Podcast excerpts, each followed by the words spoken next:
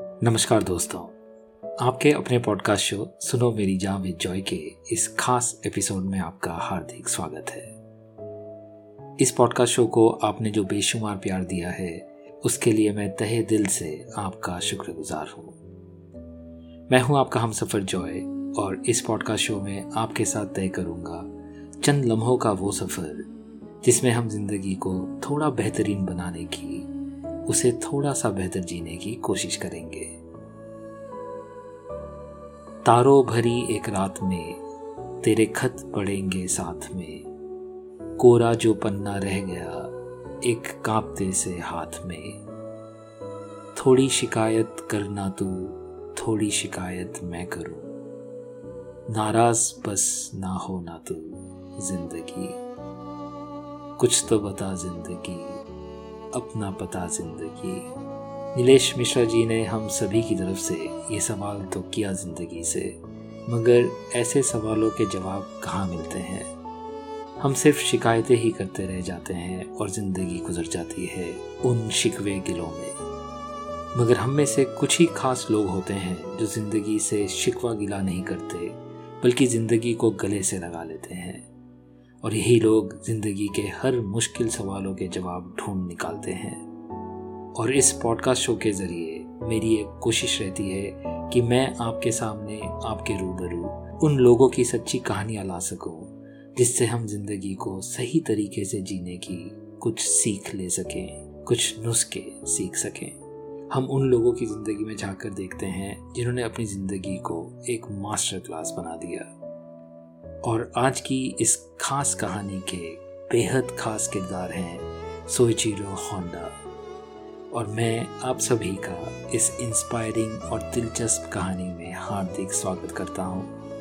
मुझे यकीन है कि आपने होंडा का नाम ज़रूर सुना होगा और हमने उनकी बनाई मोटरसाइकिल और कार्स ज़रूर देखी होंगी या फिर उनकी सवारी की होगी। मगर शायद हम में से बहुत ही कम लोग होंगे जो उनके कठिन परिश्रम की कहानी, उनके जिज्ञासा की कहानी, उनके हौसलों की कहानी से वाकिफ होंगे। तो फिर चलिए दोस्तों, और देर ना करते हुए हम आज के इस सफ़र की शुरुआत करते हैं। एक बगल में चाँद होगा, एक बगल में रोटियाँ, एक बगल में नींद होगी, एक बगल में लोरियाँ। पीयूष मिश्रा जी के इस लोकप्रिय नज्म जैसे ही कुछ ख्वाब लिए चले थे सोइजीरो होंडा चलिए जानते हैं क्या हुआ उनके ख्वाबों के साथ। सोचिरो होंडा का जन्म जापान के छोटे से गाँव में 17 नवंबर 1906 को हुआ। उनकी माँ बुनाई का काम करती थी और उनके पिता साइकिल की मरम्मत का दुकान चलाते थे। और शायद इसीलिए ही बचपन से सोचिरो की रुचि साइकिल्स में, मशीन्स में बढ़ने लगी। उनको पढ़ाई लिखाई से परहेज था। उनको स्कूल में जब रिपोर्ट कार्ड पर फैमिली के सील लगा के लाने के लिए कहा गया तो उन्होंने साइकिल के पैडल के रबर से खुद ही एक डुप्लीकेट सील बना ली और रिपोर्ट कार्ड स्कूल में वापस कर दिया। फिर बाद में जब उनके बाकी दोस्तों ने भी उन्हें फैमिली सील बनाने के लिए बोला तो वो एक गलत सील बनाने की वजह से पकड़े गए। उनके पिताजी ने उनको बहुत डांटा, इसलिए नहीं कि उन्होंने सील क्यों बनाया। बल्कि इसलिए कि सील का डिज़ाइन गलत कैसे हो गया? है ना इंटरेस्टिंग सोच दोस्तों। सोचिरो ने फिर स्कूल छोड़ दिया और वो अब अपने पिताजी के साइकिल की दुकान पर ही पूरा समय बिताते और साइकिल्स के बारे में और गाड़ियों के बारे में पढ़ाई करते। उनके बचपन की एक कहानी उनको हमेशा याद रही।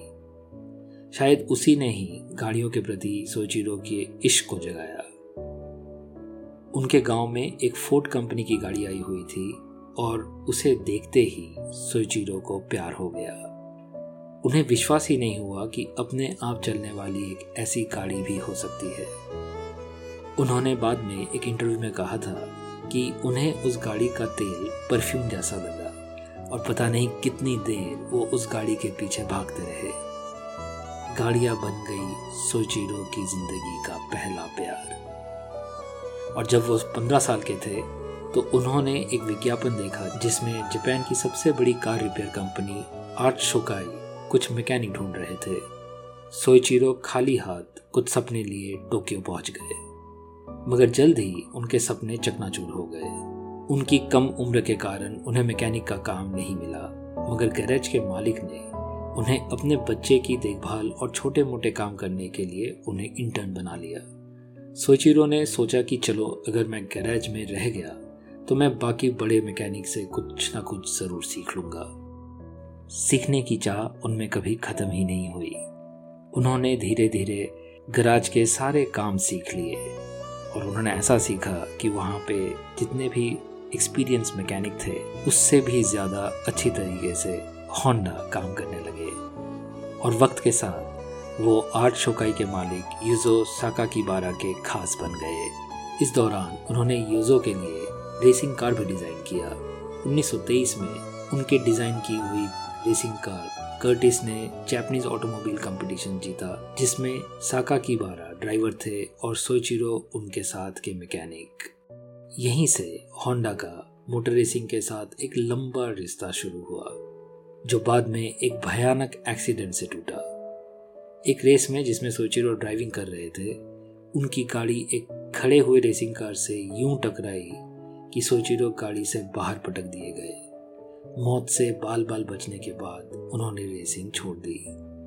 सोचिरो होंडा ने आर्ट शोकाई का एक स्टोर अपने शहर हमामात्सु में खोला। उनको यहाँ अच्छी कामयाबी मिली, मगर वो संतुष्ट नहीं थे। वो हमेशा टोयोटा कंपनी से जुड़ना चाहते थे। उन्होंने टोयोटा कंपनी के लिए पिस्टन रिंग्स बनाने का विचार किया और इसके लिए उन्होंने कंपनी बनाई जिसका नाम था टोकाई सेकी ये बनाते समय उन्हें काफ़ी मुश्किलों का सामना करना पड़ा। इस पिस्टन रिंग को बनाने का काम काफ़ी महँगा था। एक वक्त तो ऐसा आया कि कुछ पैसों के लिए उन्होंने अपने बीवी के गहने भी गिरवी रख दिए। उनकी पहली डिज़ाइन को टोयोटा ने रिजेक्ट कर दिया। वो हताश ज़रूर हुए मगर उन्होंने हार नहीं मानी। उन्होंने अपनी डिज़ाइन की गलती सुधारने के लिए और पढ़ाई की। और दो साल के बाद उन्होंने वो पिस्टन रिंग बना ली, जो टोयोटा के क्वालिटी टेस्ट को पास कर सके। टोयोटा के ऑर्डर को पूरा करने के लिए उन्होंने बड़ी मुश्किल से एक फैक्ट्री तो बना ली, मगर द्वितीय विश्व युद्ध में उनकी फैक्ट्री दो बार बम का शिकार हो गई। किसी भी तरह से जब उन्होंने फिर से फैक्ट्री को खड़ा किया तो जापान के इतिहास के सबसे खतरनाक अर्थक्वेक में उनकी फैक्ट्री फिर से तबाह हो गई। उनको अपना बचा कुचा बिज़नेस टोयोटा को देकर कारोबार बंद करना पड़ गया। मगर कहते हैं ना इंसान की हार तब तक नहीं होती जब तक वो हार मान नहीं लेता। और जो हार नहीं मानते उनके सामने भले ही कितने दरवाजे बंद हो जाएँ, एक दरवाज़ा ज़रूर खुल ही जाता है। विश्व युद्ध के तुरंत बाद पूरे जापान में तेल की काफ़ी कमी हो गई और इसकी वजह से लोग या तो ट्रेन से जाते या फिर साइकिल से। उनके पास और कोई विकल्प ही नहीं रहा। लोगों की इस विडंबना को दूर करने के लिए होंडा ने एक नया आविष्कार किया। उन्होंने एक मोटर को अपने बाईसाइकिल में लगा दिया और उस मोटराइज साइकिल को लेकर वो अपने घर के आसपास घूमने लग गए। और जब लोगों ने उन्हें मोटराइज साइकिल चलाते देखा तो वो दंग रह गए। सबको वो मोटरसाइकिल बहुत पसंद आया और उन्होंने होंडा से वो मोटरसाइकिल की मांग की। मगर इसकी प्रोडक्शन के लिए एक और फैक्ट्री डालने के लिए होंडा के पास पैसे नहीं थे। पैसा इकट्ठा करने के लिए उन्होंने अट्ठारह हज़ार से भी अधिक बाइसाइकिल की दुकानों के मालिकों को चिट्ठी भेजी।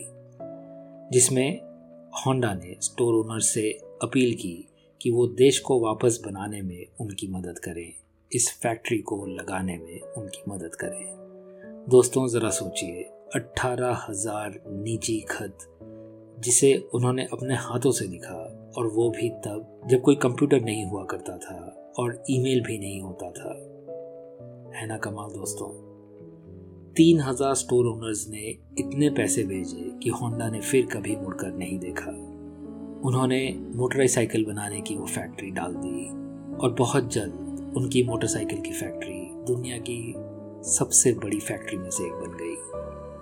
जापान को और पूरे विश्व को अफोर्डेबल गाड़ी प्रदान करने का श्रेय होंडा को ही जाता है। आज होंडा विश्व की सबसे बड़ी मोटरसाइकिल कंपनी बन गई है।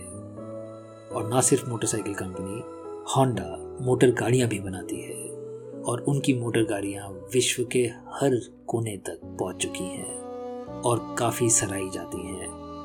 आज दो लाख से भी ज़्यादा लोग होंडा में काम करते हैं और सालाना 10 बिलियन डॉलर की रेवेन्यू भी बनाते हैं।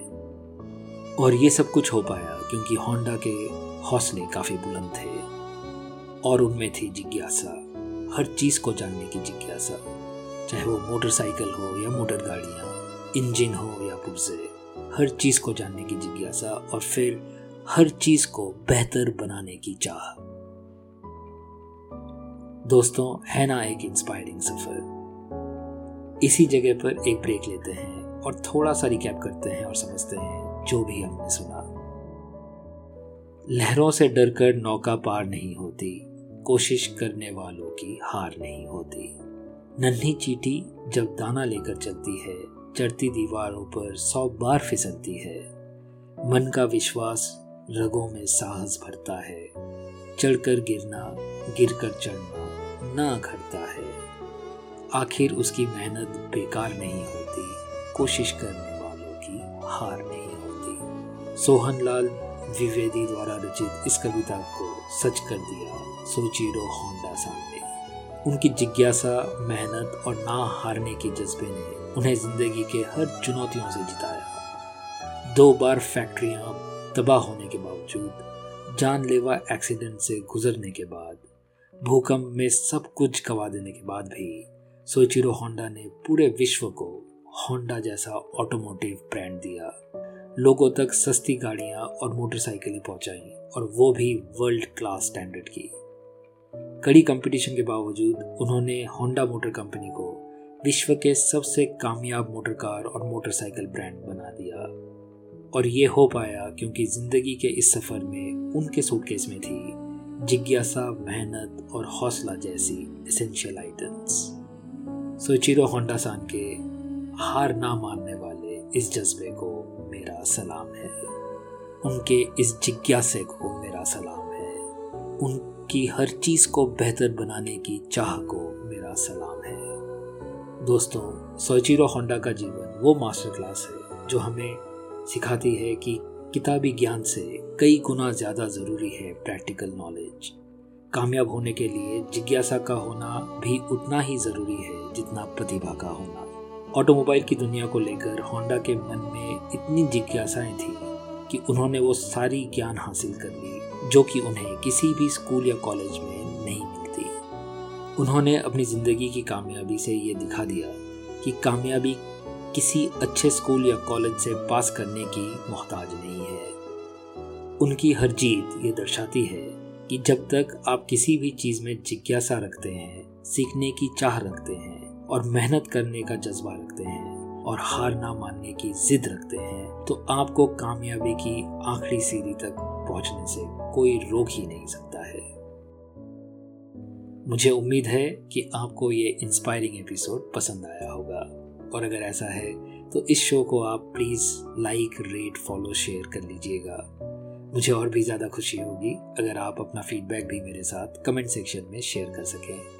और इस पॉडकास्ट शो को आपके नेटवर्क में उन लोगों तक पहुँचा सकें जिन्हें शायद इस वक्त ये पॉडकास्ट सुनने की ज़रूरत हो। दोस्तों, अगर आप भी अपनी ज़िंदगी के किसी भी बुरे वक्त या हालातों से गुजर रहे हैं तो मुझसे साझा ज़रूर करें। डिस्क्रिप्शन में मैंने ईमेल आईडी मेंशन कर दिया है। मुझे यकीन है कि अगर आप अपनी मुश्किलें अपने गम शेयर कर सकें तो आप थोड़ा बेहतर महसूस करेंगे और शायद आपको ज़िंदगी थोड़ी आसान लगने लगे। एक प्यार भरे दिल और मीठी जबा के साथ एक नए इंस्पायरिंग एपिसोड को लेकर अगले हफ़्ते लौटने का वादा करते हुए मैं आपसे विदा लेता हूँ। आप सुन रहे हैं सुनो मेरी जाविद जॉय, और मैं हूँ आपका होस्ट आपका हम सफ़र जॉय। सुनने सुनाने का ये कारवां जारी रहेगा आपके प्यार के साथ, आपके आशीर्वाद के साथ। इस सफ़र में मुझसे जुड़ने के लिए मैं तहे दिल से आपका शुक्रगुजार हूँ। मैं दुआ करूँगा आपके सूटकेस में सोचिरो होंडा की तरह जिज्ञासा की, मेहनत करने के जज्बे की, हौसलों की कभी कोई कमी अपना और अपनों का ख्याल रखिएगा। धन्यवाद। और हाँ दोस्तों, अगर आप ज़िंदगी रिलेशनशिप्स म्यूज़िक में दिलचस्पी रखते हैं तो काइंडली मुझसे इंस्टाग्राम पर भी जुड़े। मेरा इंस्टाग्राम हैंडल है सुनो मेरी जान विचॉय मैं यहाँ शेर व शायरी से नज़म, गज़ल या पोइट्री से ज़िंदगी को देखने की, समझने की कोशिश करता हूँ। आप जुड़ेंगे तो बहुत अच्छा लगेगा। खुदा हाफिज़।